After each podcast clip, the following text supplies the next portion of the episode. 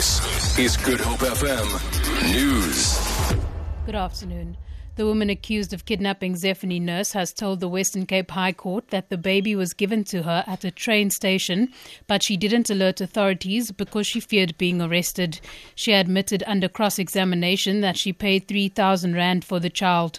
The woman faces charges of kidnapping, fraud and contravening the Children's Act. Bernice Moss reports. The accused told the court that she was approached by a woman offering fertility treatment, and after it failed, she opted for the adoption process. Under grueling cross-examination, the accused said she met a woman known as Sylvia, but never questioned her credentials as she didn't understand the adoption process. She told the court while waiting for Sylvia at a train station, she was approached by another woman who handed her the baby. When asked by the state why she didn't approach the authorities, the accused said they would lock her up and nobody would believe her, much like now. Bernice Moss, SABC News, Western Cape High Court.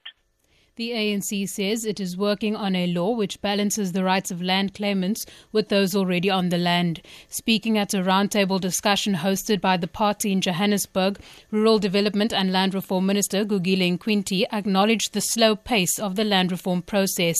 He says that at the ANC's last Legotla, it was decided that such a law be recommended to government to pass. The burden of proof on the people who are lodging claims is enormous, proving that indeed I was here on this land. There's very little really that the people who own that land have to prove, because they're on the land, it's their land. So we have to deal with that question.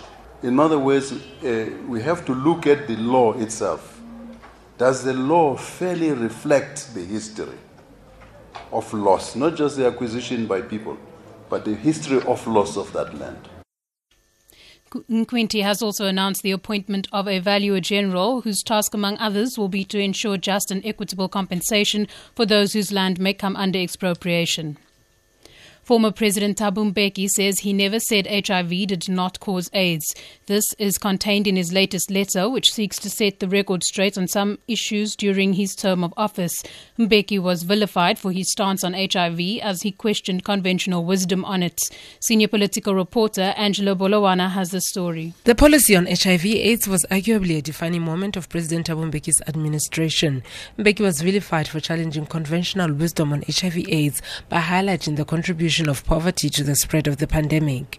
In his letter today, Mbeki says he was only repeating what some professionals had already said. He also points out that he never said HIV does not cause AIDS, but rather that a virus cannot cause a syndrome.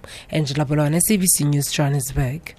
And finally, the International Cricket Council's anti-corruption unit says it has prevented a potential spot-fixing scandal and is investigating an international team for alleged attempts to manipulate matches.